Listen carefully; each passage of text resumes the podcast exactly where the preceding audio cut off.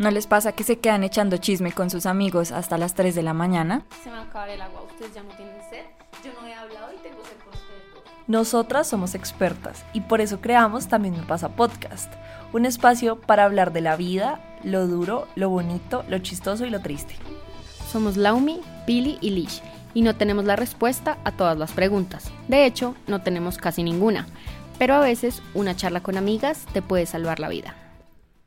En el presente episodio del podcast También me pasa, las participantes hablarán sobre sus experiencias con la salud mental y las enfermedades mentales. No son expertas en esta materia y hablarán desde sus opiniones personales, por lo que no reemplaza de ninguna forma una consulta con un especialista y profesional en el tema. Por lo anterior, se recomienda que los oyentes menores de edad estén acompañados de un adulto responsable. Al oír o ver este episodio, usted acepta la información anteriormente mencionada y excluye de toda responsabilidad a las autoras de este podcast y todo lo relacionado con el mismo. Les tengo una pregunta de qué prefieren. Bueno, a ver. Pero tienen que, o sea, solo pueden elegir una, o sea, ya, punto. Listo. Ya. ¿Qué prefieren? ¿Pasar cinco años en una cárcel horrible o pasar 10 años en coma?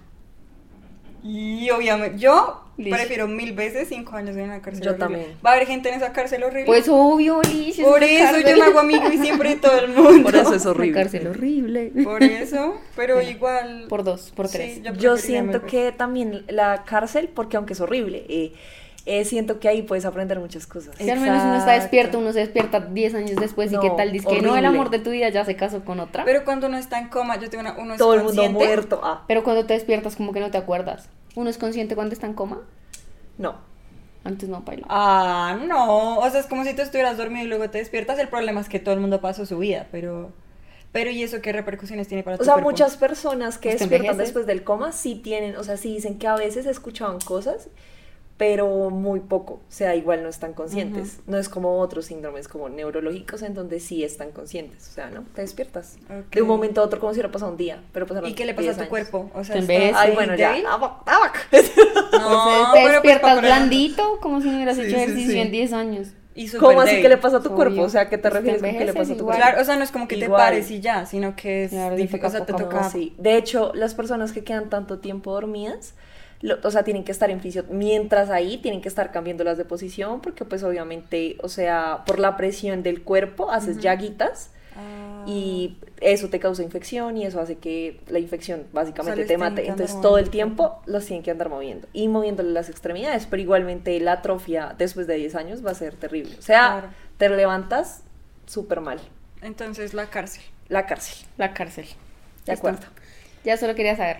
Gracias. Bueno, entonces nos vamos a presentar. Hola, yo soy Pili, más conocida en el bajo mundo del internet como La Puta Piedra.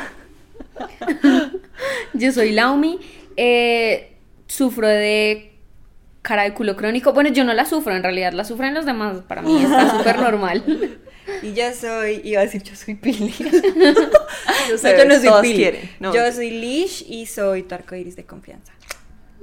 y ya. Y vamos a presentar. Al invitado especial de hoy que se llama Toby, más conocido como Tobias. Mentira, no. Yo le digo Tobias, pero él en realidad solo se llama Toby. Y la historia de este perrito peludo que está en adopción, está buscando un hogar para siempre, es que a él lo atropellaron en la circunvalar, que queda para los que no están en Bogotá, es como una vía por Bogotá, ay, perdón. Y em, lo dejaron ahí abandonado. Él tuvo un problema en su piernita, por lo que, pues bueno, lo encontraron. Le tuvieron que hacer una operación en la piernita, pero no resultó eh, tan bien, entonces le tuvieron que volver a hacer una operación en la piernita y él se recuperó muy rápido porque en verdad es un perrito que tiene muchas ganas, es un perrito muy Hermoso. juicioso, es un perrito espectacular y, y muy noble. La verdad es que es muy noble. Y él tiene entre, cin- entre 3 y 5 años. Ahorita está buscando un hogar definitivo, lleva bastante tiempo en su hogar de paso. Eh, y pues nada, para las personas que quieran conocer más de la historia de Toby, que quieran conocer cómo pueden estar en el proceso de adopción, eh, o que quieran, si no lo quieren adoptar está bien, pero si también quieren aportar para su manutención en el hogar de paso, pues solamente es que le escriban a la Fundación Los Puros Criollos, que les vamos a dejar eh, el link ahí abajito o pues el arroba para que lo puedan seguir en Instagram. Eh, y nada, les preguntan, ¿listo? O si no, pues también nos pueden preguntar en, En nosotros. en También Me Pasa Podcast, en nuestras redes sociales, que nosotras pues vamos a hacer el puente de contacto entre la fundación, el hogar de paso y Toby. Y ya, es, hermoso. Muy, Muy hermoso y muy juicioso. juicioso, vean. Muy eso. amoroso, que es lo importante. Ay, sí, es divino, es, es puro amorcito, por favor. Él merece, merece una familia que lo ama y lo consienta y lo cuide mucho. Y ya. Listo. Bueno, entonces vamos a iniciar el tema de hoy. Eh, bueno, como vieron al iniciar el capítulo, es un tema un poquito, se puede decir, sensible y serio, porque digamos, eh, cuando hablamos de la salud mental no se puede tomar un tema a la ligera, tiene que ser, digamos, con la seriedad que, que se necesita, pero al mismo tiempo queremos darle el toque personal, es una opinión todo lo que vamos a hablar en este podcast es netamente personal, aunque yo soy una profesional de la salud, lo que vamos a hablar nunca va a reemplazar una consulta con un psicólogo o un psiquiatra. Entonces, quisimos hablar de este tema porque es algo que nos toca a las tres de formas diferentes, pero que tenemos mucho que compartir. Muy probablemente no sea el único capítulo, pero eh, este capítulo se llama Como quieres que te acompañe. cómo quieres que te acompañe. Y ya van a saber por qué elegimos ese nombre. Eh, les vamos a hablar de nuestras perspectivas eh, y cómo este tema pues ha llegado a nuestras vidas y nos ha tocado de forma diferente. Entonces, la primera pregunta que les tengo a ustedes es, ¿cuál es su mecanismo de defensa al sentirse, no sé, al sentir que sus emociones no están tan bien o que su mente, digamos, están más tristes de lo normal o con más rabia o como ustedes se hayan sentido, pero que se den cuenta que algo no está bien? Entonces, ¿ustedes cómo manejan eso en su vida y cuál es su mecanismo de defensa? Yo eh, primero lloro. Me hago bolita, mentira, no. Pero sí suelo aislarme de las personas como no me gusta estar en círculos sociales que incluyan a más de una persona aparte de mí. Entonces me aíslo, busco a mis amigas, yo creo que ustedes son parte de mi círculo de apoyo inmediato. Eh, y me aíslo y me quedo muy callada, me quedo muy callada porque empiezo a pensar y a sobrepensar y a extrapensar las mil cosas y armo un universo cinemato- cinematográfico de la UMI y ya, esa yo creo que es mi manera. Lisha Tristeza es videos callada. en la UMI. Lo mi videos. Los Laumi videos. Y tiendes a pensar y sobrepensar mucho. Sobrepensar en extremo y necesito, la cabeza se me recarga y es como que tengo 15 voces en la cabeza diciéndome 15 cosas diferentes. Ok. Manera. Yo me aíslo, creo que ya lo hemos dicho, yo creo que ya lo hemos dicho bastante en los otros episodios, pero sí em, comenzó siendo una tendencia, como que yo no me he dado cuenta de lo nociva que era, en realidad, eh, pues porque no está mal querer uno un tiempo, ¿sí? O sea, no está mal decir como en este momento necesito espacio para mí. Lo que está mal es cuando tú no acudes a tus redes de apoyo, nunca, ¿sí? O sea, cuando tú en lugar de acercarte y buscar apoyo, lo que haces es alejarte. Ese fue mi mecanismo de defensa, de defensa durante bastantes años. Como que cualquier cosa que pasaba, yo era, bye, me pierdo. Y pues no me he dado cuenta de lo nocivo que era, pues porque finalmente las amistades o cualquier relación que tú tengas con, con alguna persona, cualquier vínculo, pues se tiene que alimentar.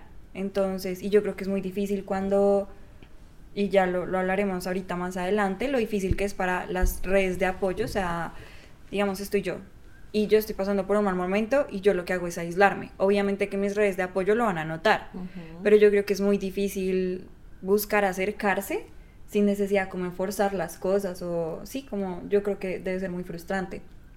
Entonces, pues pienso que eso sí fue algo, por lo menos en mi caso, que fue algo, o más bien así, más bien, a ver, rebobinemos, es algo que yo he hecho durante gran parte de mi vida, sin darme cuenta de lo que eso significaba.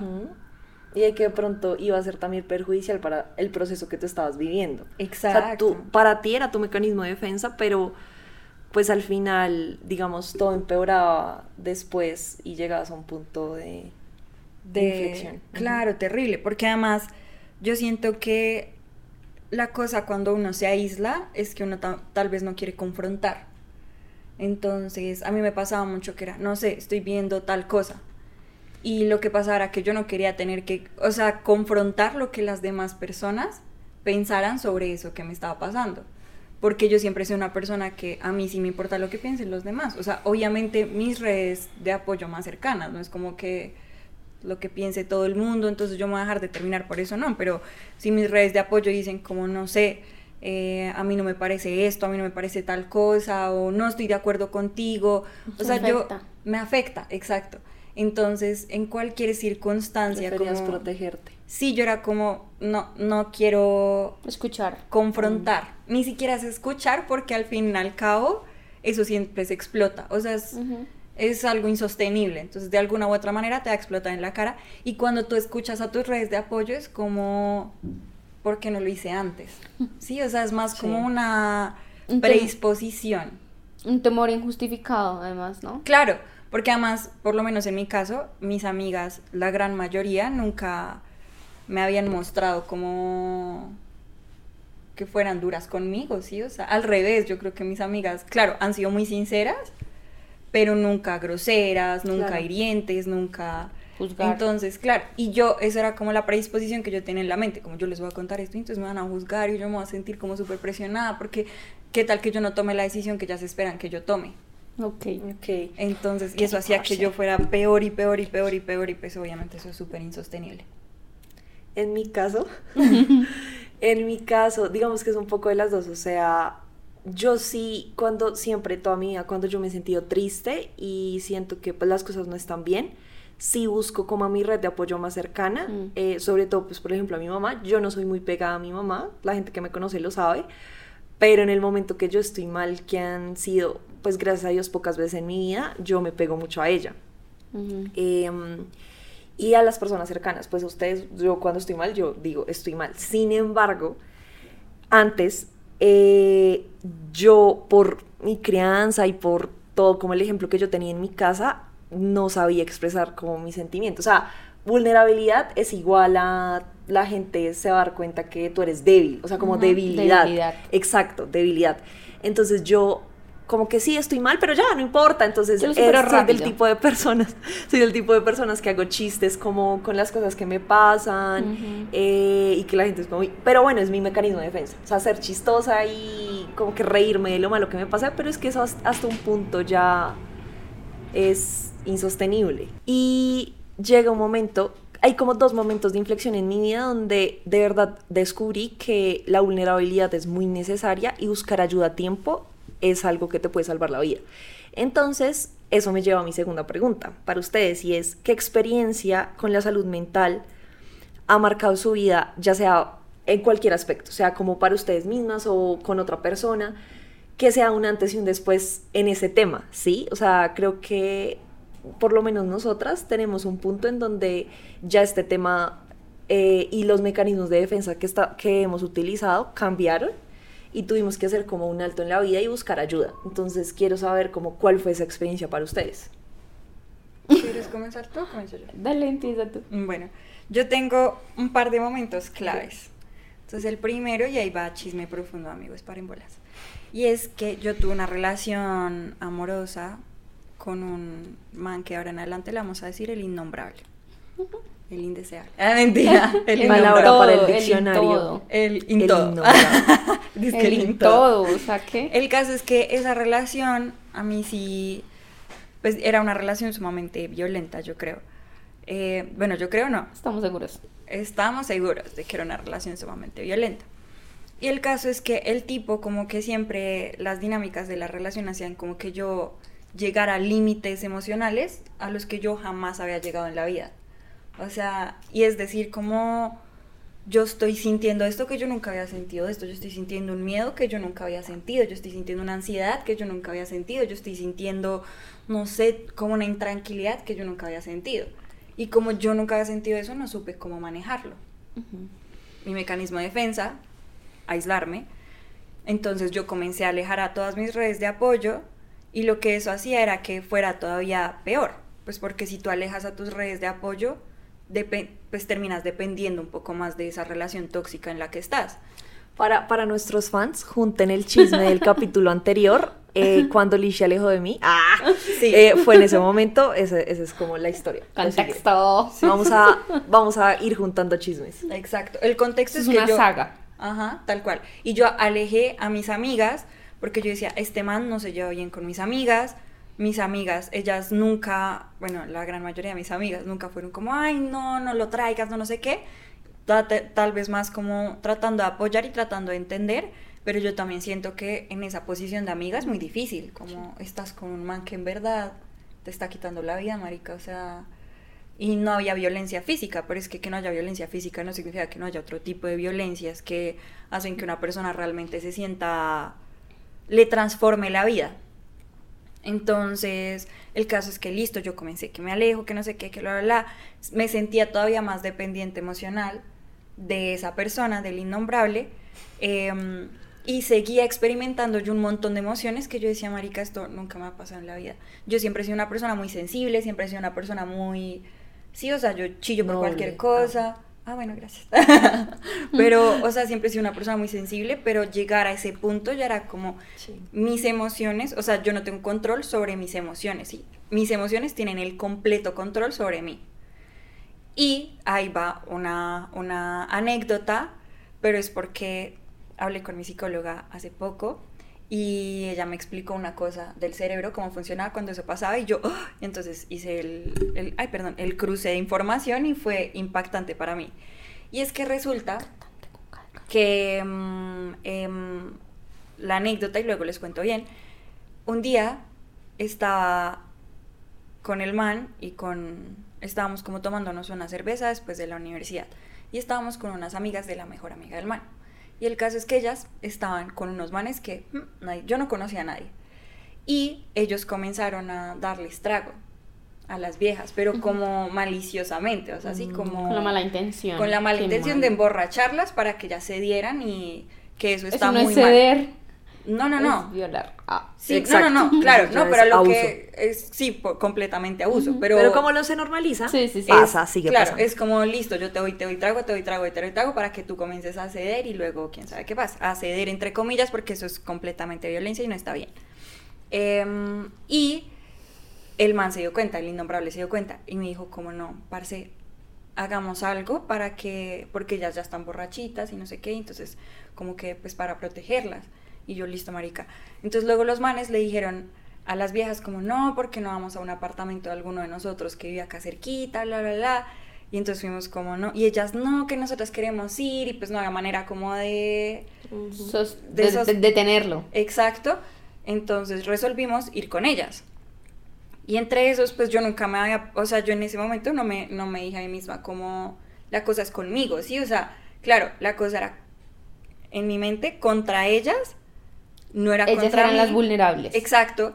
Y yo me sentía como la persona que podía, no todavía no se fue el computador, yo me sentía como la persona que podía como mediar un poco la situación para sacarlas de esa situación peligrosa. Entonces lo que hice fue llegar y me senté cuando llegamos a la casa de los manes, yo me senté entre el man y una vieja. Y el man llegó y me cogió la pierna. Y yo, y pues, marica, yo estaba re incómoda, yo no sé, no sé qué hacer, porque yo no sé cómo decirle a este man, como, o sea, sí. Y yo ahí me di cuenta que yo estaba ahora en la posición vulnerable. Sí. Pero yo no sabía cómo actuar, entonces fui toda, y yo, marica, entonces, bueno, el caso es que entré como en pánico horrible y fui como, y ya. Y el innombrable me comenzó a mirar como un culo, y era todo. Cuando salimos, el man se puso re bravo. Como, ay, ¿tú cómo te vas a dejar tocar la pierna así? Que no sé qué, es que tú no te das cuenta. Y ahí comencé otra vez yo con el mar de emociones. Pasa y acontece que yo hasta hace unos días yo creí que lo que me ha dado después de eso fue un ataque de pánico. A mí lo que me dio fueron ganas, yo no sé de dónde me salieron, de salir corriendo, marica. Entonces estábamos ahí en la universidad que queda sobre la séptima y el man comenzó ya como, sí, como, ay, es que tú por qué te dejas, como hacerme sentir súper culpable. Y yo, ¿qué está pasando? ¿Qué está pasando? Y en ese momento yo no razoné, solamente corrí. Comencé a correr como una loca por toda la séptima. Entonces, eh, bueno, ya lo que pasó después de eso fue, es historia, pues, pero yo siempre entendí ese momento como el momento de explosión, ¿sí? Como ese momento en el que yo dije, como nunca mis emociones habían tenido tanto control sobre mí como en ese momento, que yo no decidí correr, yo solamente corrí yo solamente pude llorar, yo solamente pude, ¿sí? Y yo dije, parce, esto tiene que ser un ataque, un ataque de pánico. El man luego se puso súper bravo conmigo y se largó. Y ay, es que yo no me quiero aguantar esto, no sé Absurdo. qué, bla, bla, bla. Situación que él había provocado. Ujú, Pero en ese momento, pues. Claro. Y no. que igual no era culpa de Lisha. O sea, ¿qué le pasa? Ese Sí, claro, no era culpa mía. Más. Ajá. Y mi psicóloga, hablándome de otra cosa hace poco, Ujú. me dijo, resulta que el cuerpo, el cerebro funciona de una manera cuando una mujer o un hombre o cualquier persona, persona. es abusada. Entonces me contó cuál era el perfil de un abusador y yo, marica, este man nunca le había puesto ese título, pero se lo merece con toda. Y me contó lo que pasaba en el cerebro. Entonces resulta que cuando tú estás en una situación que llega a ese tipo de presión, hay algo que, que pasa que es la parte prefrontal, Pili me va a corregir si no, Sí. Del cerebro es la que toma las decisiones. En ese momento hay algo que se llama como el secuestro de la parte prefron- prefrontal, una cosa así, y lo que pasa es que tu amígdala se activa y la que toma las decisiones es la amígdala. Entonces tú no estás pensando, tú no estás razonando, literalmente tu cuerpo está reaccionando a una situación de peligro que tuviste. Muy instintivo. Muy sí, instintivo. claro. Es como la parte del cerebro que De salir corriendo, ah, te vas a Exacto, que morir. viene de literalmente. otras generaciones de especies anteriores. Ajá. La más vieja, la más antigua. ¿La amígdala? Ajá, es una de las más antiguas. Wow. O sea, el cerebro. O sea, es ha lo más primitivo. Lo más primitivo, Ajá. esa es la palabra. Entonces resulta que eso pasa. Eres una primitiva. Mentira, te quiero. Todos somos unos primitivos. Pero exacto. resulta, Pero resulta el que disciplina. yo nunca me he dado cuenta que lo que a mí me había pasado en ese momento era que yo tenía, o sea, no fue un ataque, o bueno, no sé si eso se puede denominar un ataque de pánico, ¿sí? O sea, yo me sentía íntegramente en peligro. ¿sí? Yo hasta mucho tiempo después pude como... ¿Entendiste? Claro, Tu entendí. cerebro te quería proteger. Mi cerebro lo único que quería era protegerme. Y literalmente lo que sucedió es que huí. O sea, huí de esa persona y de esa situación que me estaban generando, que mis emociones fueran un mar de emociones y que yo no pudiera controlarlas. Entonces, como, como yo lo decía, era pues a lo que yo le, le- como yo lo explicaba luego, porque después de eso, al día siguiente yo busqué ayuda terapéutica en mi universidad y lo que yo solo le podía decir a la terapeuta era como, yo sentí que yo perdí completamente el control sobre mí. Claro. Y qué horrible uno sentir que tú estás sintiendo tantas cosas que ni sabes qué es lo que estás sintiendo, porque se sentía horrible, yo no sabía yo lo que estaba sintiendo, estaba sintiendo muchas cosas y yo lo único que quería hacer era correr, Escapar del es peligro. literalmente, pero yo en ese momento no pensé en sabía. escapar del se peligro, yo solo estaba corriendo. o sea, sí se puede tomar como un ataque de pánico, que igual es lo que tú estás describiendo esencialmente. Lo que pasa es que lo que te estaba provocando en ese momento no era como que a muchas personas les puede pasar que no hay, no hay razón, o sea, que están con sus amigos Sí. tranquilos Y les pasa. la- Tú tenías una razón por la que te tenías que proteger y por eso te dio el ataque de pánico. Ajá. Que para los que igualmente eh, no, no hayan asistido a terapia o no sean profesionales de la salud, un ataque de pánico, ¿cuáles son como los, los síntomas?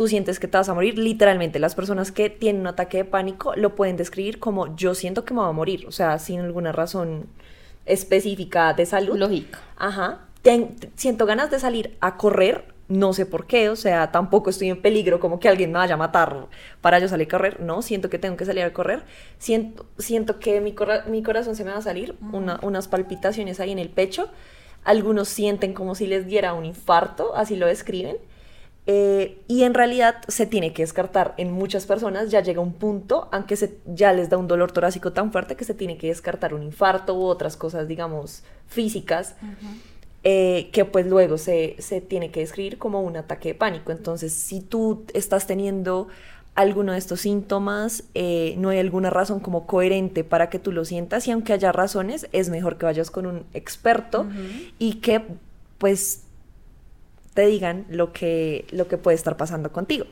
Es verdad lo que dice Pili, como que uno tiene que... Pero es que yo creo que para ir al psicólogo o a algún tipo de ayuda eh, profesional de la salud es muy importante que uno pueda reconocerse como una persona vulnerable. O sea, decir, esto no me hace más débil, esto no me hace... Sí, o sea, estoy pasando por un momento que yo no entiendo y por eso vas.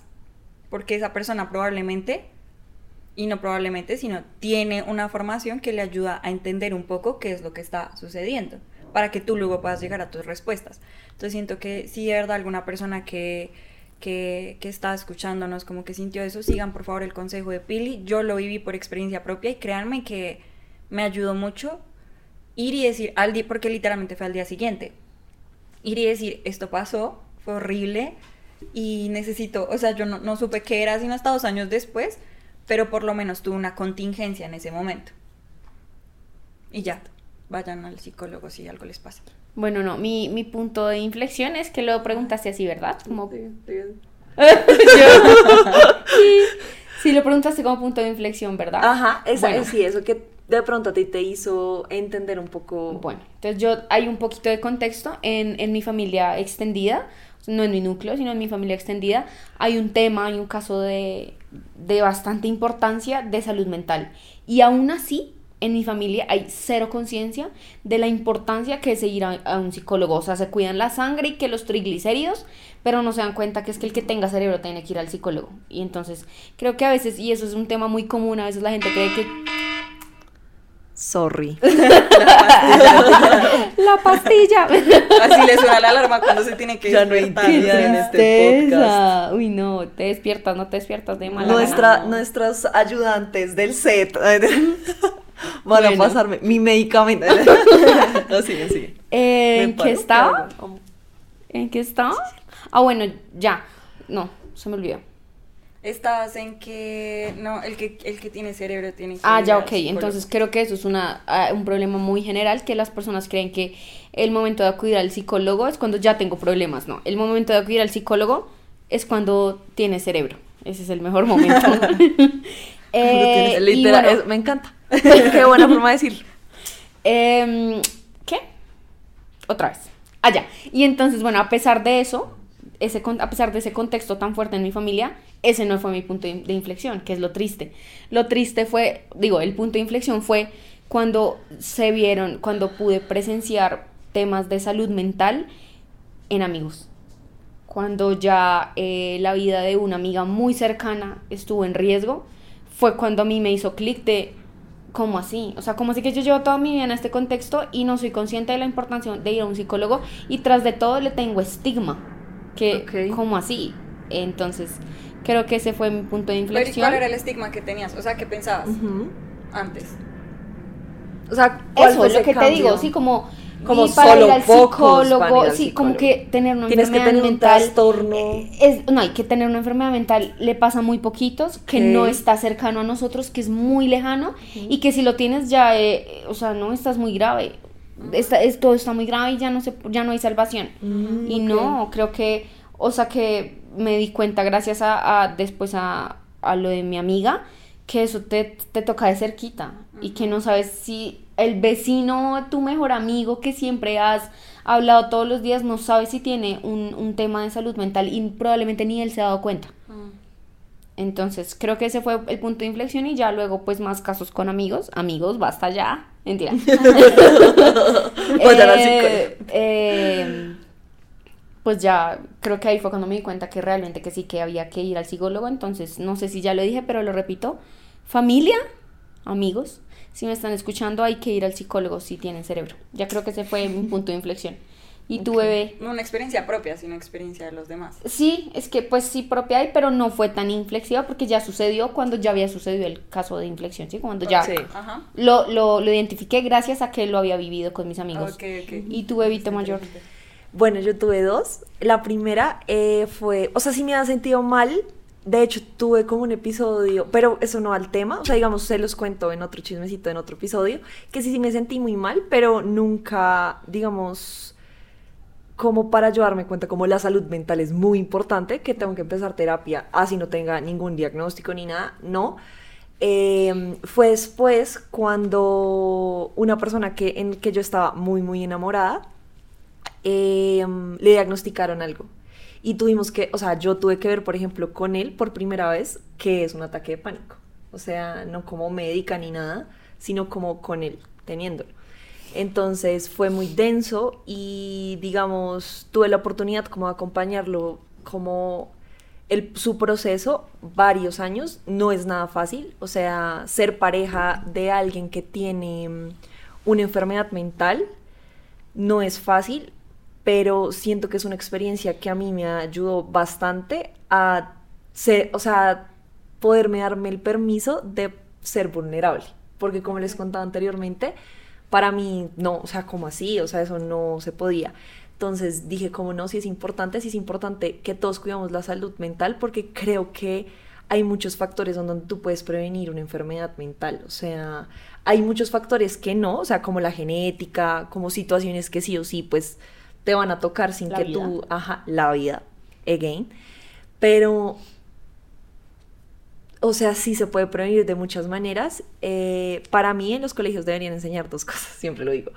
Eh, inteligencia financiera e inteligencia emocional y ninguna de las dos no lo enseñan por ningún lado.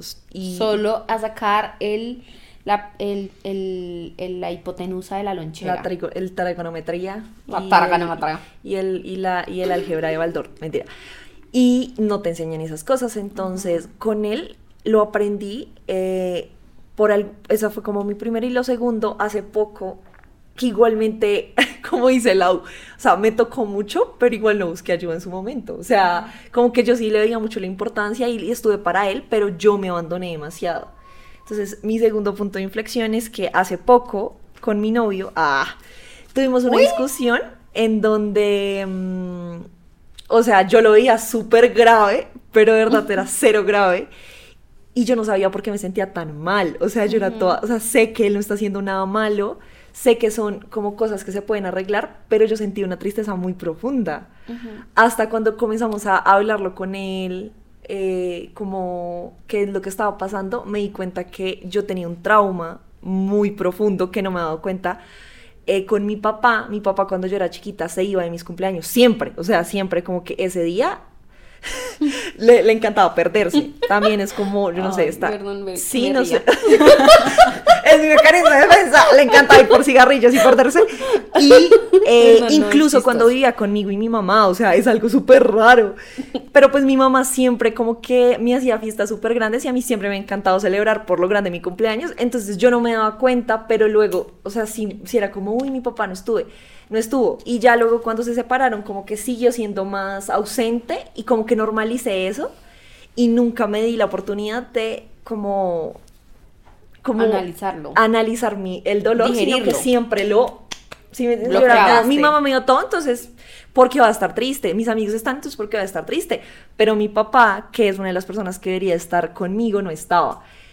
Y cuando me di cuenta de eso fue, o sea, yo creo que si hubiera ido a terapia mucho antes me hubiera dado cuenta de eso y, y si, no, si no estuviera actualmente con una persona como tan comprensiva conmigo, muy probablemente pues el problema se hubiera agrandado, agrandado y no hubiera podido llegar a, comprenderme de esa manera. Entonces ya, o sea, yo, yo soy una persona muy equilibrada emocionalmente y es algo que le agradezco como a los genes o a quien, hay que, a- a quien sea. Una de esas es mi mamá porque siempre como que me enseñó a ser fuerte, pero estuvo apoyándome, o sea, nunca me regañó por llorar ni nada, sino que me dio ese equilibrio emocional, creo que eso es súper importante en la casa, pero, o sea, como así, todos, todos tenemos ese momento en que nos sentimos mal y no solamente eso, tenemos que ir a terapia porque no sabes qué trauma, sobre todo de tu infancia, no has sanado y que en tus relaciones interpersonales, sobre todo en, tu pare en tus relaciones como de pareja o amistad, se va a ver reflejado. Entonces, eso es como, y eso pasó hace poco y ya voy a ir a terapia. Otra vez. Porque aunque no tenga ninguna razón, o sea, yo siento que hoy, esto que voy a decir, yo siento que hoy en mi vida estoy pasando por el mejor momento y aún así es necesario. Yo creo que es en el, en el momento que no- donde hay que ir. Es que no es, no es esperar que estés mal, Exacto, repito. exacto. No tienes que esperar estar mal para ir a terapia, Ajá. sino que tienes que darte cuenta que tienes mente y hay que manejarla. Así como te cuidas los triglicéridos una vez al año, pues estaría bueno que te revises la mente también más seguido. Exacto. Y em, entonces vamos a No, continuar. no, no, no. Perdón. ¿Puedo decir algo antes? Obvio, obvio. Que es que hay dos cosas que a mí me parecieron súper interesantes de lo que dijiste. Y es, uno, hay muchas enfermedades que se pueden, enfermedades de la salud mental. ¿Qué se eh, no sé si enfermedades de salud está bien dicho. Sí. Ah, bueno, Enfermedades enfermedades. Muchas enfermedades. Enfermedades mentales, sí, enfermedades Ajá, mentales Exacto. se pueden prevenir. Y eso tiene que ver mucho con el entorno. Espera que Pili se va a estirar. Estírate, bebé. Ya, ya, ya estoy bien. Eso tiene que ver mucho con el entorno. Entonces yo aprendí que, por ejemplo, en mi caso, para mí el detonante fue mi ex. ¿sí? Obviamente yo tenía un montón de, de, digamos, unos antecedentes, que era que, por ejemplo, yo desde antes igual me aislaba, desde que era chiquita, eh, que yo intentaba como hacerme siempre la fuerte y bueno, otros antecedentes como que hicieron que, que llegara a ese punto, pero sí, por estar rodeada de un entorno tan tóxico fue que eso se detonó. Entonces ahí es cuando uno dice como, claro, es que cuidar la salud mental también es cuidar el entorno y quienes están cerca de ti y quienes no. Sí, o sea, es que Uy, tú- muy cierto. sí que tú puedas decir como tú eres una persona No te enseñan a cuidar, a cuidar, a cuidar tu entorno. literal. Exacto. Entonces, y que tú dejas que cualquier, no sé, es como, no sé, este amigo es súper tóxico, pero, bla, bla, bla, pero, pero pues igual somos amigos, pero cada vez que yo me veo con él, Sí. se me va la energía, cada vez que yo me veo con esa persona, se me, no sé, me siento como triste, como desesperanzada del mundo, cada vez que yo me veo con él es como que No me, me quita más de lo que me da. Pero aún así yo sigo viéndome con esa persona, así, entonces uno dice, claro, no es como de tomárselo personal, o sea, simplemente uno no, y va a sonar muy hippie lo que voy a decir, pero tú no vibras siempre con, con todas las personas, ¿sí? Hay personas que, que por alguna razón simplemente no, pero uno mantiene cerca, yo no sé por qué, y no te hacen bien. Y eso puede hacer que a ti se te detone alguna enfermedad de salud mental, eso puede hacer que a ti se, Sí. se, se- o sea, te, te detone la ansiedad, que te detone incluso la depresión, cuando estás al lado de una persona que, que todo el tiempo es súper Detonantes, negativa. eso es una palabra importante Ajá. para las enfermedades mentales y es existen detonantes. Ajá. Claro, pero no te enseñan a identificarlo. no te enseñan y a peor aún, identificarlos. hay casos en los que, ay, pero es que es, es, es tu familia, tienes que Ah, estar no. ahí. Pero es que es tu amigo, ¿cómo no vas a estar ahí? No, es mi amigo, es mi familia, para ser mi tía, mi prima, mi lo que sea. Pero es detonante. Lo siento, me alejo de punto y se acabó. Eh, Sí. ya. Digamos, esa es la razón por la que las enfermedades mentales se diagnostican más en adolescentes, es porque tienes el cambio hormonal. Pobre. No te sientes tú porque te estás descubriendo y tienes un detonante, el novio tóxico, tus familiares no te aceptan, eh, amigos, súper malas compañías tóxicos que te llevan a la perdición. Entonces, esa, o sea, digamos, como que yo creo que, y me atrevería a decir, ah, eh, que la mayoría de enfermedades mentales son muy prevenibles. Claro. Si ya la tienes, es, puedes prevenir literal perder tu vida si buscas ayuda en el momento que es. Entonces Y eso si me lleva tu entorno. a la tercera, a la No, no, tercera. no, espérate que yo no he dicho otra cosa. Perdón, perdón, pero es que eran dos. Sí, sí, sí. Entonces ya dije una, que era lo del entorno y los detonantes. Y la otra es darse la oportunidad de sentir. Entonces yo siento que también, o sea, no sabemos cómo expresar las emociones. Tú mismo lo decías, tú misma lo decías con, con lo de tu papá, como, claro, yo sí decía como, Mm, sí, como algo. había algo que rayaba, pero tengo una super mamá, pero tengo unos super amigos, pero entonces uno muchas veces se traba a sí mismo de sentir. Y resulta que eso puede ser a la larga muy perjudicial. Yo siempre pongo este tema cuando hablo, cuando hablo de, de esto, pongo este, esta analogía. Y es que imagínate que tus emociones son como un río, ¿sí? Y cuando tú, no sé, cuando tú te estás, o sea, cuando tú dices, no, no me voy a sentir triste porque tengo todo este montón de cosas y porque hay gente que la está pasando más triste, porque entonces tú lo que estás haciendo es poner como una pared, como una represa. Eso no va a hacer que el río deje de fluir, el río va a seguir fluyendo. Entonces El problema es que va, va a pegar violentamente contra esa represa y esas cosas que tú estás sintiendo nunca van a poder fluir porque se van a quedar ahí, tú no las vas a procesar, el río va a seguir. Ok, muy buena. Y en el momento que ya haya tanta presión, va a explotar de la peor manera. Exactamente, explota. Entonces, lo que tenemos que hacer es, bueno, en- según lo que yo creo y según mi experiencia, es como estoy sintiéndome triste por esta razón. Sí, soy muy afortunada en otros aspectos de la vida, pero esto me da tristeza y le tengo que dar un lugar a esto. Porque si yo no le doy un lugar a esto, O me da rabia. o sí, Las tristeza emociones. o rabia, cualquier emoción que te genere o asco. El problema es que estamos muy acostumbrados a represar esas emociones, a no dejarlas sentir, porque creemos que si sentimos tristeza en un cumpleaños, Está entonces mal. somos ingratos. Ay, sí, es Sen- cierto. Sentimos, se- creemos que si sentimos, no sé, que si nos sentimos mal a veces cuando estamos con un novio que la está dando toda, entonces nos sentimos culpables porque el novio la está dando toda y, y yo me siento mal. O con mi mamá o con cualquier persona o en cualquier situación. Entonces nos, en lugar de dejarnos sentir, ponemos esa represa y a esa represa además le ponemos Toby se, se Se está sacudiendo esa energía, sacudiendo eso que siente. Y a esa represa, y a esa represa todavía le ponemos un montón de carga de nosotros juzgándonos a nosotras mismas. Entonces, en lugar de que fluya, yo sí siento que cuando uno está sintiendo algo y tiene algún trauma o algo así, en el momento en el que tú lo hablas y le das un lugar a esa emoción, es algo que tú puedes Sanador. sanar y el río no pasa por el mismo lugar dos veces. Uy, me encanta esa He dicho. analogía. Entonces ya, puedes comenzar a avanzar un Sí. poco sobre eso, pero le estás dando un lugar. Y eso es lo que tenemos que hacer y yo creo que eso es una manera de prevenir enfermedades de salud mental. Eso es gestión emocional. Decir, puta, yo me siento así, pero lo voy, voy a dejarme sentir. A mí una vez una amiga me dijo que yo, a esa amiga que se llama Andrea Cueto, que me salvó la vida en múltiples veces y yo siempre voy a estar agradecida con ella, eternamente agradecida, una vez me dijo, Lish, tú eres una tormenta. ¿Por qué no dejas que la tormenta salga? O sea, qué entonces ella me decía como tú eres una tormenta y tú, tú no estás dejando esa tormenta ser. Y desde ahí yo dije como, parce, muy lindo sentir que soy una tormenta. Muy lindo sentir eso. O sea, sí, puedo ser una Y dejarla tormenta. fluir. Y finalmente los arcoíris, cuando salen. Mentira. Entonces, entonces también hay que dejar, dejarse ser porque ahí también uno aprende. Cuando uno se tapa emocionalmente, entonces tú te estás además quitando la posibilidad a ti mismo de crecer, quitando a ti la posibilidad mismo de, de conocerte a ti mismo. ¿sí? O a ti misma. Entonces yo sí siento que, que es muy importante que nos demos la oportunidad de conocernos, gracias Toby por correr la cámara, de nos demos la oportunidad de conocernos, de crecer y explorar esas emociones, porque esa es la única manera en la que vamos a dejar que el río fluya y no nos vamos a terminar ganando alguna enfermedad que pudimos haber prevenido si supiéramos Sí, todo esto que no sabemos.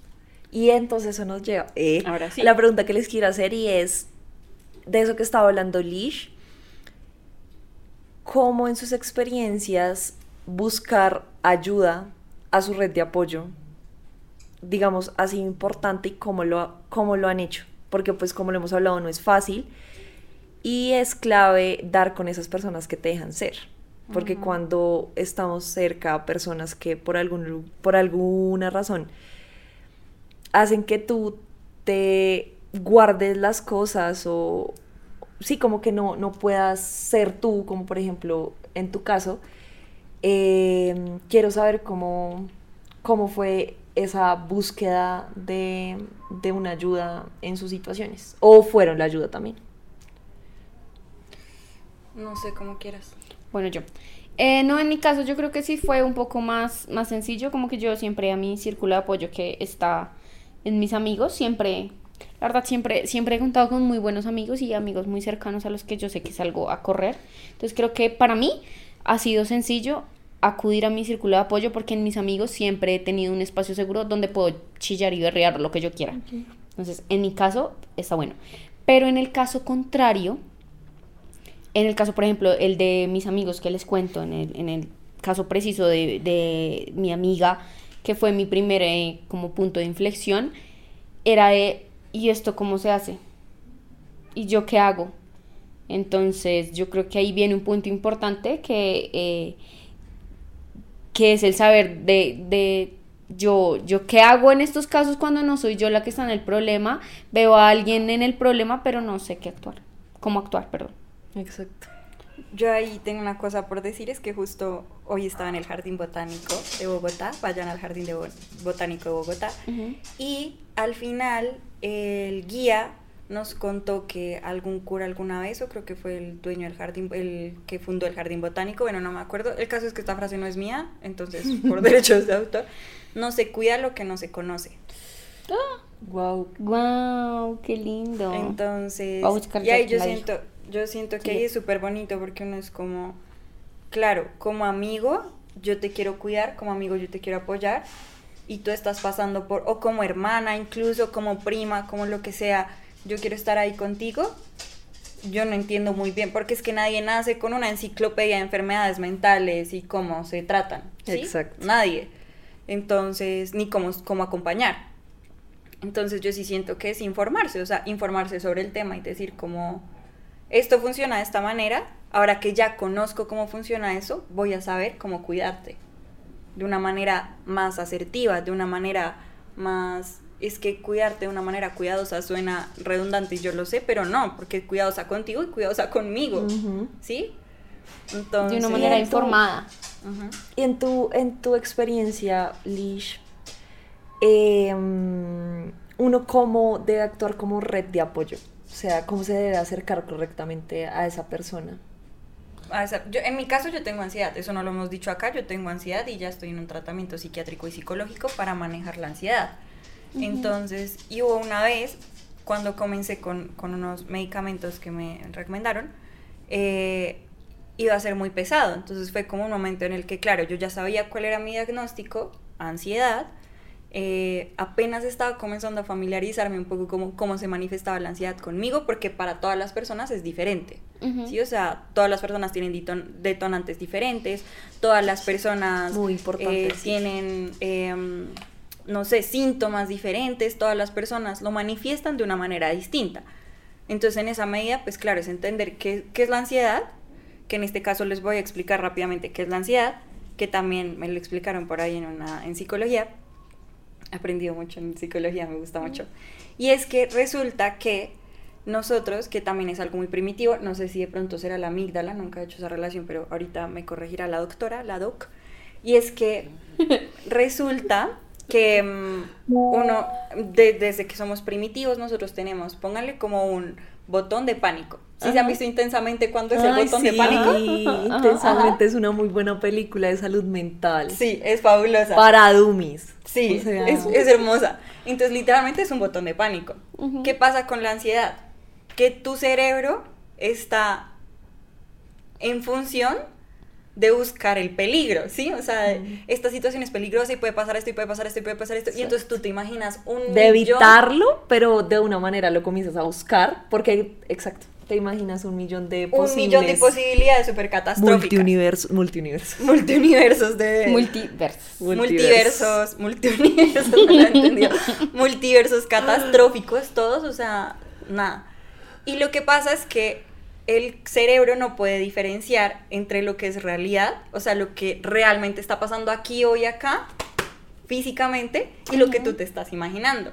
Entonces tu cerebro está todo el tiempo pánico, pánico, pánico. ¿Y qué pasa cuando eso pasa en el, o sea, cuando tú lo sientes literalmente en el cuerpo? Por lo menos conmigo, yo me pongo a sudar horrible, o sea, las manos me comienzan a sudar, el corazón me comienza a hacer así, yo me comienzo a sentir como acelerada, como que lo único que quiero hacer es huir. Puede que ese botón de pánico sea la misma amígdala o sea como el mismo mecanismo Sí, es un que ya es el habíamos. mismo mecanismo. Ajá, de los ataques de pánico, solo que se produce en escalas, yo supongo que un poco menos Diferentes. sí, en escalas diferentes, pongámosle escalas diferentes.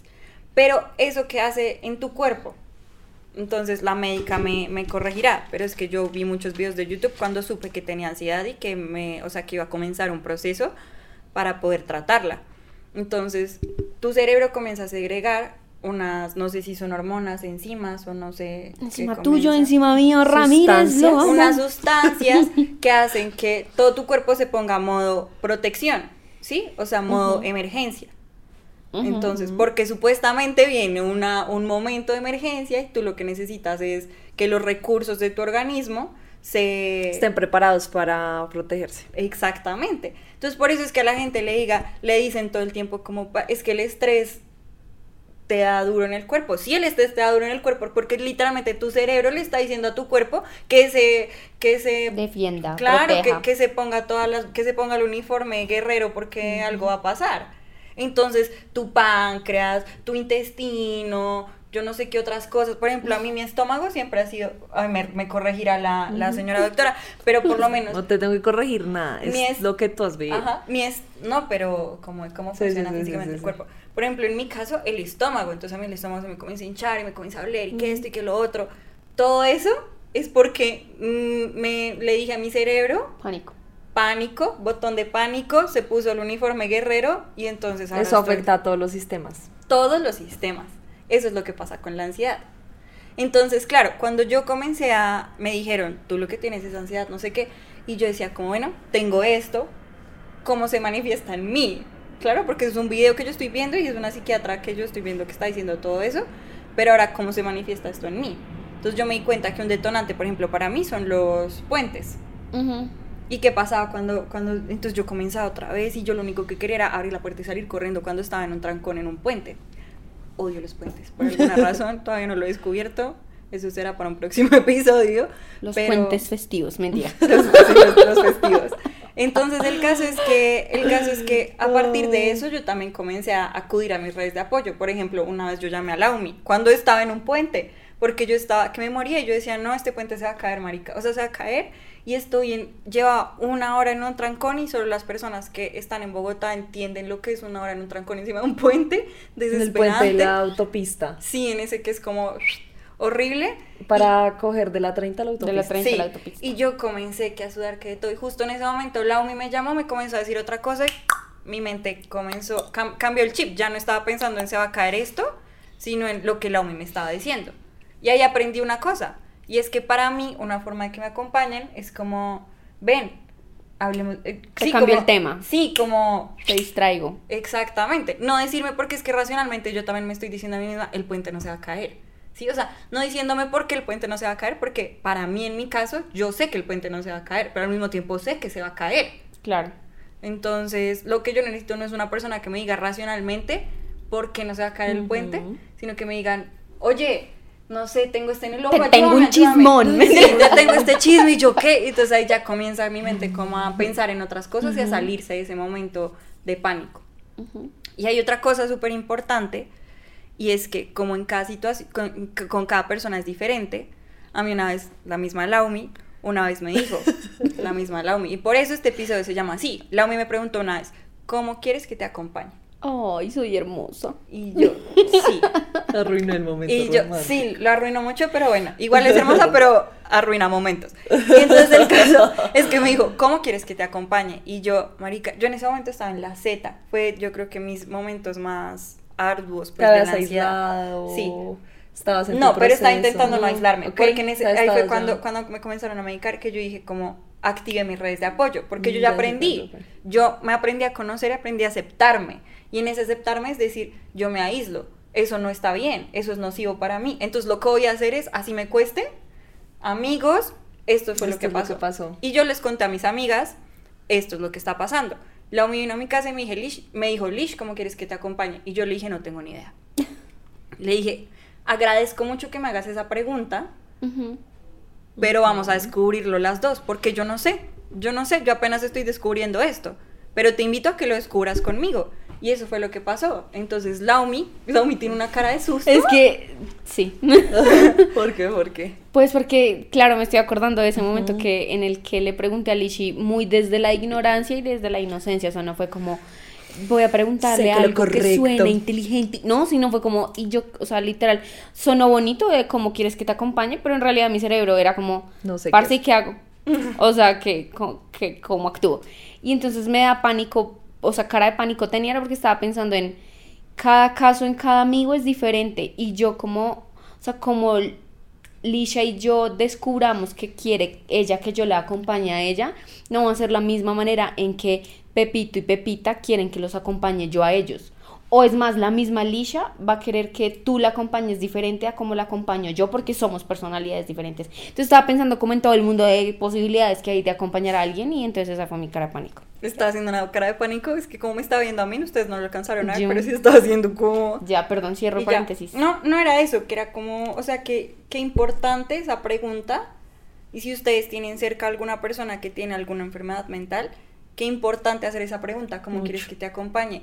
Y esa pregunta, ojo que esa pregunta No puede que no tenga una respuesta. Exacto. Pero esa pregunta, Exacto. no, esa pregunta lo que le está diciendo a la persona que la Acá está estoy. pasando mal es, acá estoy como aquí tú necesites que yo esté, Exacto. ¿sí? Acá estoy y yo no sé nada de esto, marica, yo no estoy preparada y no vine con el manual, pero acá voy a estar a tu lado, ¿sí? De la forma en la que tú lo necesites. Esa es la forma que tú aconsejas que como red de apoyo nos acerquemos a una persona que está pasando por algún, pongámoslo chiquito, problema, ya tristeza, hasta un diagnóstico de enfermedad mental. Exactamente. Esa misma pregunta se adapta a la realidad La de cada persona. Ah, ¿sí? A eso, total. a eso me refiero. Entonces, eso es- y otra cosita, así ya rápido, No, es que muchas veces buscar esa ayuda, o sea, parte de mi red de apoyo, por ejemplo, en mi caso, eh, son los profesionales, las profesionales en mi caso, de salud mental. ¿Sí? O sea, la red de apoyo no, para mí, no se reduce únicamente a las personas, a mis amigos o a mi familia o a mi novio. Para mí, mi red de, parte de mi red de apoyo es eso porque yo sé que ellas me van a ayudar a entender mucho de lo que yo vivo, ¿sí? Y como con los amigos y como con la pareja, eso no fluye con cualquiera. No es como que yo llegue al primer psicólogo y en el primer psicólogo ya. Todo va ya, a funcionar, me voy a abrir. Puede que sí. ¿Puedo hacer un comentario? Mm, claro. Es que, pero para que quede más claro, no es porque yo tenga una mal- mente mal pensada, es como que con, eh, con, con la primera persona que tengas una relación sexual probablemente no funcione. O la primera relación sexual que tengas con una persona, puede que esa no funcione. Espérate, inténtalo. ¿Sí? ¿Era eso? Ajá. Continúa Sí. Tal cual, es, Es así. igual. O sea, es, es igual, o sea, no, no fluye con cualquiera. Puede que sí, puede que no, pero uno se tiene que dar la oportunidad, porque es que finalmente los profesionales de la salud también son personas, ¿sí? Y así como también son personas, pues también varía mucho su forma de ser, su personalidad, su incluso su forma profesional de abordar esos temas, porque no todo el mundo tiene las mismas metodologías para abordarlo. de acuerdo, sí. Y no a todo el mundo le sirven las mismas metodologías. metodologías. Entonces yo sí digo que es muy importante que uno se dé también esa oportunidad de encontrar ese camino, que es una tarea, o sea, es una tarea. Yo me puse a la tarea de encontrar. Yo, listo, me dijeron, tú, tú lo que tienes es esto. Y yo, bueno, listo, no funcionó con esta psicóloga, pues mi deber conmigo misma es buscar algo que sí me funcione. ¿cierto? Buscar a alguien que sí, Se adapte. sí, y con, con quien sí pueda... Engranen. Literal, es que es como un granje porque eso es un trabajo Compaginar. Compagine, ajá. Y eso es un trabajo en equipo. O sea, Total. porque el, so- el sociólogo iba a decir. Yo, mentira, no. Los psicólogos no te van a solucionar la vida y los psiquiatras no te van a solucionar la vida. Total. Y eso tenganlo presente. No es como que yo voy, tengo un problema, solucionamelo. No. Es un trabajo que se hace en equipo. No es como una cirugía de te quitan el apéndice y todo está No. Ojalá fuera así, pero no es así. pero no Las es así. no Entonces uno tiene que, o sea, eso es un, literalmente eso toma trabajo, toma tiempo, toma energía, ¿sí? Y si uno, uno tiene que estar muy consciente de eso para poder aceptarlo y sacarle el mayor provecho que se pueda.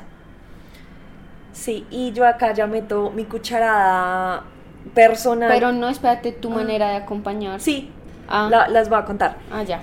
Eh, o sea, voy a meter mi, mi parte personal, pero no puedo evitar meter mi parte pues, como Obviamente, médica. porque tú eres ambas cosas. Ajá. Y bueno, yo les conté que yo había tenido como una relación eh, con alguien que pues tiene un diagnóstico eh, de enfermedad mental y es la ansiedad también. Eh, con él aprendí pues no solamente la importancia de eso, sino si tú como red de apoyo no te cuidas, la otra persona también no, no va a tener las herramientas. Y eh, no fue nada fácil. Y una película que se llama Loco por ella, Loco por ella, sí. No es la película colombiana Chick Flick, no.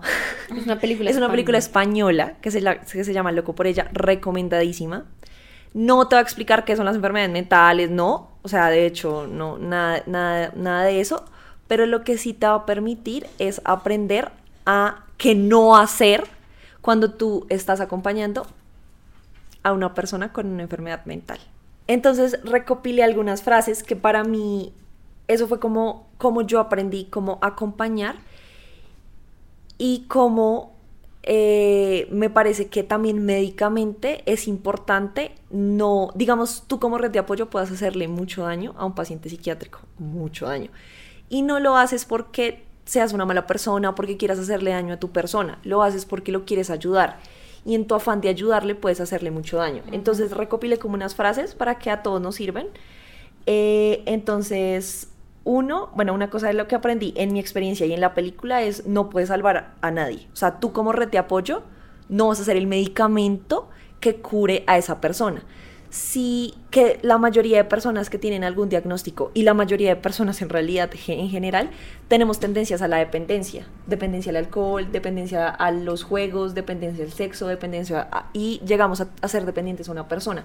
Lo peor que le puedes hacer a una persona diagnosticada o a cualquier persona es que se vuelva dependiente a ti. Entonces, cuidado con eso, cuidado con tú creerte el salvador o el medicamento de una persona, porque en el momento que tú no estés, porque te puedes morir, esa persona, ¿qué va a pasar? O sea, entonces, uno, no puede salvar a nadie. Puedes acompañar, que es lo que hemos hablado, pero no vas a ser el salvador. Si esa persona no tiene también otra red de apoyo, no, no, no está tratado como un profesional, tú no vas a salvarlo. Eso es lo primero.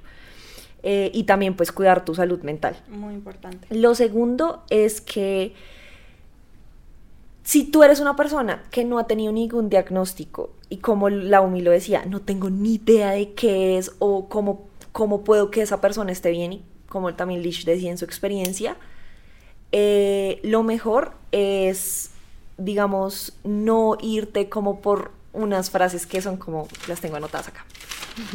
Las típicas frases. La mente lo puede todo, tú eres súper fuerte, tú vas a poder es que eso no es cuestión de poder, o sea, esto es una enfermedad. Las personas diabéticas, si no se ponen insulina, se mueren. Igual va a pasar con las, las, enfermedades mentales. Necesitamos medicamentos por lo menos en las fases agudas, o si no, las personas no van a salir de ahí. Entonces, por favor, si eres red de apoyo, ten cuidado con los comentarios que haces de... La positividad tóxica. Ay, positividad súper eh, autoayuda, eso no. O sea, sirve, no estoy diciendo que no, pero en mi experiencia con pacientes y en mi experiencia acompañando a personas, haces mucho año diciendo, si te esfuerzas, es porque no te esfuerzas, es que tú no das tu 100%, es que no es, o sea, la persona si quisiera estuviera totalmente sana, entonces ese no es el problema. Eh, entonces, eh, el cerebro puede con todo, tú puedes, muchas personas les ha servido, por ejemplo, algunas religiones y está muy bien, digamos que esas partes que a muchas personas les sirven, pero eso nunca va a reemplazar la otra parte, entonces no es, si te acercas a Dios, tu enfermedad va, no, no, o sea, Dios puede ser si quieres un apoyo y si la persona se quiere acercar a Dios o a lo que tú quieras creer, al universo, a las cartas, los ángeles, lo que quieras eso le va a ayudar a la persona, pero nunca va a reemplazar tu apoyo como persona y la parte profesional. Y al final de la película, eh, bueno, no se las voy a contar obviamente porque la idea es que vayan a verla, pues yo la recomiendo mucho, es eh, que la, al protagonista, la psiquiatra encargada del centro de salud mental, le dice como, uno, el error que cometen todos los seres queridos de las personas diagnosticadas es creer que ellos saben cómo sacarlos de eso y nadie más que un profesional sabe cómo. Entonces, primero, uno de los errores. Y lo segundo es que em, las, o sea, los acompañantes que, digamos, somos ajenos a profesiones como psicología o psiquiatría, tenemos, creemos que ellos tienen que enseñarles a que ellos finjan. Eh, que, o sea, ellos finjan no tener la enfermedad para que todo el mundo se sienta bien. Y eso nunca va a pasar. o sea, ellos creen que lo que hace un psiquiatra o lo que tienen que hacer, por ejemplo, cuando una persona se interna, es que ellos aprendan a fingir estar bien para que la gente esté bien. Ah, y no. O sea, si tú no estás bien con una persona que tiene algún tipo de trastorno, pues ese no es tu lugar. Pero no hagas que la persona finja ser otra persona porque eso nunca lo va a hacer. Ella siempre va a vivir con eso. eh, y pues otra frase es, lo difícil de tener una enfermedad mental es que la gente quiere que te comportes como si no, no, la tuvieras. Entonces, si eres un acompañante y una red de apoyo, no hagas que la persona finja que no la tiene, porque eso al fin y al cabo, como dice Lish, en algún momento va a explotar y va a ser peor. Y por último, les voy a leer las últimas palabras que a mí me llegaron antes. Entonces, bueno, la próxima vez que vea a alguien triste, no voy a pedirle que no lo sienta, ni le voy a prometer que se recuperará y que su recuperación está en sus manos. Si de verdad quiero ayudarle, lo que voy a hacer es hacerle entender que aunque de pronto no pueda entender lo que le pase, estaré ahí cuando me necesita. Creo que es como la forma más resumida de lo que nosotros les podemos decir. Pueden hacer. Esto no es la verdad absoluta. La red de apoyo tiene que ir a terapia con la persona y sola, porque como hemos dicho y como lo mi hijo, alguien con cerebro debería ir a terapia. Entonces, esa es como la mejor, digamos, manera de apoyar. No cometan el error de, de por querer ayudar, decirle a la persona que va, que va a poder, que, que es por fuerza mental, porque si fuera así, no existirían las enfermedades de salud mental. Sí, no. Las enfermedades mentales. Entonces, ¿no? Yo esa era no como tener mi opinión. Les recomiendo mucho esa película. Sí, muchísimo. Y mm, ahí yo, yo siento que hay que decir también una cosita que olvidé. Y es que vayan, y es que vayan al psicólogo. No, no, no. Ah, lo importante, o sea, lo importante, por ejemplo, toda mi vida mejoró cuando yo fui consciente de mis emociones, cuando me acepté a mí misma y cuando yo dije, listo, voy a trabajar sobre mí. Entonces, ta- tampoco crean que yo nunca he trabajado sobre mí, ¿no? O sea, que yo antes era una rata picha, no, no, no. Pero pues sí, siento que todo comenzó a ser mucho más sano. Y yo siento que eso, así tengas tú una enfermedad de salud mental o no, eso es algo que todos deberíamos hacer. Trabajar sobre nosotros mismos, trabajar sobre lo que no pudimos procesar. Porque es que estamos lastimosamente en una sociedad en la que justamente eso, es como tenemos que fingir que estamos bien. Tenemos que fingir que, mm, que nada nos duele. Todo el tiempo tenemos que estar felices porque si no las otras personas se van a sentir mal. No nos enseñó que el dolor está bien. ¿Sí? Nos enseña el dolor como algo trágico. Ay, ¿cierto? Terrible, yo te entiendo. Mi bebé, venga. Ven gallo. No, no, no nos enseña que, que, que, que todos vivimos por esas etapas de la vida y que eso está bien. Está bien no estar bien. Creo que esa es una frase que tampoco es mía, que por ahí dicen. Eh, solo porque no me quiero meter ahí en problemas de, de derechos de autores. Y ya, entonces de verdad, no sé, yo siento que la, la moraleja de todo esto es, claro, fortalezcamos nuestras redes de apoyo, pero también démonos cuenta que tenemos que aceptarnos y tenemos que ser conscientes de lo que estamos sintiendo, de por qué lo estamos sintiendo, de qué nos duele, qué nos hace felices, porque solo así vamos a poder llevar relaciones más sanas. Y esto aplica para todas las personas, así tengamos o no tengamos alguna Claro. enfermedad de, de alguna enfermedad mental. Totalmente. Entonces, Sí, pues lo- también yo concluiría diciendo que, mm, pues si tú tienes a una persona que amas con todo tu corazón y que tú lo quieres acompañar, eh, esa persona por difícil que esté pasando cualquier situación, así no sea una enfermedad mental, enfermedad física, situación en la vida que está triste, esa persona tampoco tiene por qué herirte o tratarte mal. Muchas ah, personas sí. pues también como que utilizan eso como manipulación y no, o sea, eso no tiene nada que ver, no son peras y manzanas, o sea, una cosa es tú estar mal y necesitar apoyo y otra cosa es como manipular a otra persona con tu dolor y pues si es así, también sal de ahí, como que lo vuelvo a decir, nosotros no podemos salvar a nadie y pues también tienes que trabajar en tu salud mental. Claro, eso Hay es que muy acompañar eh, a las personas que amas y Sin como- descuidarte a ti mismo. Sin descuidarte a ti mismo. Ajá. Sí, eso es verdad. Yo siempre, yo la- ay, perdón que te interrumpo, pero yo sí, la otra vez yo le decía a Laomi como marica, es que para el gremio, ah, mentira, porque yo digo que los que ten- ya estamos diagnosticados somos un gremio, pero eso es un chiste ahí interno. Y yo le decía a Laomi como esas personas que son todas ratas pichas, que eso va a salir en el diccionario, rata picha. O sea, que tengas una enfermedad de salud mental no significa que seas una rata picha, entonces ahora por todo eso pone mal al gremio, o sea, es una mala imagen para el gremio, de verdad, re mal, re mal. Total. No, si tú eres una rata picha, eres una rata picha, eso no tiene nada que ver con tu diagnóstico. o sea, También una cuña para dejar, de estigmatizar, que eso lo hablaba la ahorita, como la enfermedad mental y es personas que hacen malas cosas, por ejemplo, un asesino, que la gente, uy, esa persona debe estar enferma. No, una cosa es una cosa, otra cosa es otra cosa. Los enfermos no hacen esas cosas. Eso es porque la persona es mala y, claro, puede tener sus traumas, pero eso es muy diferente a una enfermedad mental, por ejemplo, en este caso. Entonces son vocabularios que estigmatizamos Sí. eh, y que podemos pues mejorar para que no siga pasando y no tampoco romantizar la salud mental. Sí, Yo estoy no, no, súper no. deprimida porque no, si quieres el diagnóstico ve a consulta y que te, pero pues no no romanticemos las enfermedades mentales porque tampoco tú puedes estar triste, pero no estás deprimida si no sigues unos criterios y si no estás en tratamiento. Gracias. no, es que he aprendido mucho en este capítulo. Bueno, amor. Mentira. Bueno, amor. Toby, despídete. Toby. A no ver se les olvide que Toby... Los que nos están viendo en los que no nos están viendo en YouTube deberían pasarse como solo para ver a. Toby, un toque. Un, Un toque. toquecito. Ay, él vea. viene. Vea, vea. Vea. Les voy a mostrar el truco que hace solamente para que decidan Espérate, adoptarlo. debo correrme. No, haciendo ese Solo para Toby, que enamore. siéntate. Siéntate, siéntate. No lo va a hacer. Ahorita Esperen, digo ya, eso, ya, ya, esperen. ya, otra vez. Espérate, espérate, es que está bajo presión. ¡Ello! Bueno, con esto finalizamos nuestro tercer episodio de la primera temporada. Déjenos en sus comentarios qué piensan de todo lo que hemos hablado, si ustedes son red de apoyo, si ustedes son personas que viven con una enfermedad mental o que si quieren que sigamos hablando de, esta, de este tema, pónganoslo en los comentarios en YouTube o en Instagram. Pronto TikTok. Instagram. Pronto, pronto. Es que Y estamos, pronto Twitter. Ay, estamos esperando Pronto a tener Twitter. algún centennial o en adelante para que nos sí, ayude es con que Clavix. TikToks. En las millennials nos queda bastante denso el TikTok. Pero bueno, hoy vamos. Muchas Vamos gracias por su apoyo. Muchas Los amamos. gracias. Besitos. Cuídense mucho. Adiós.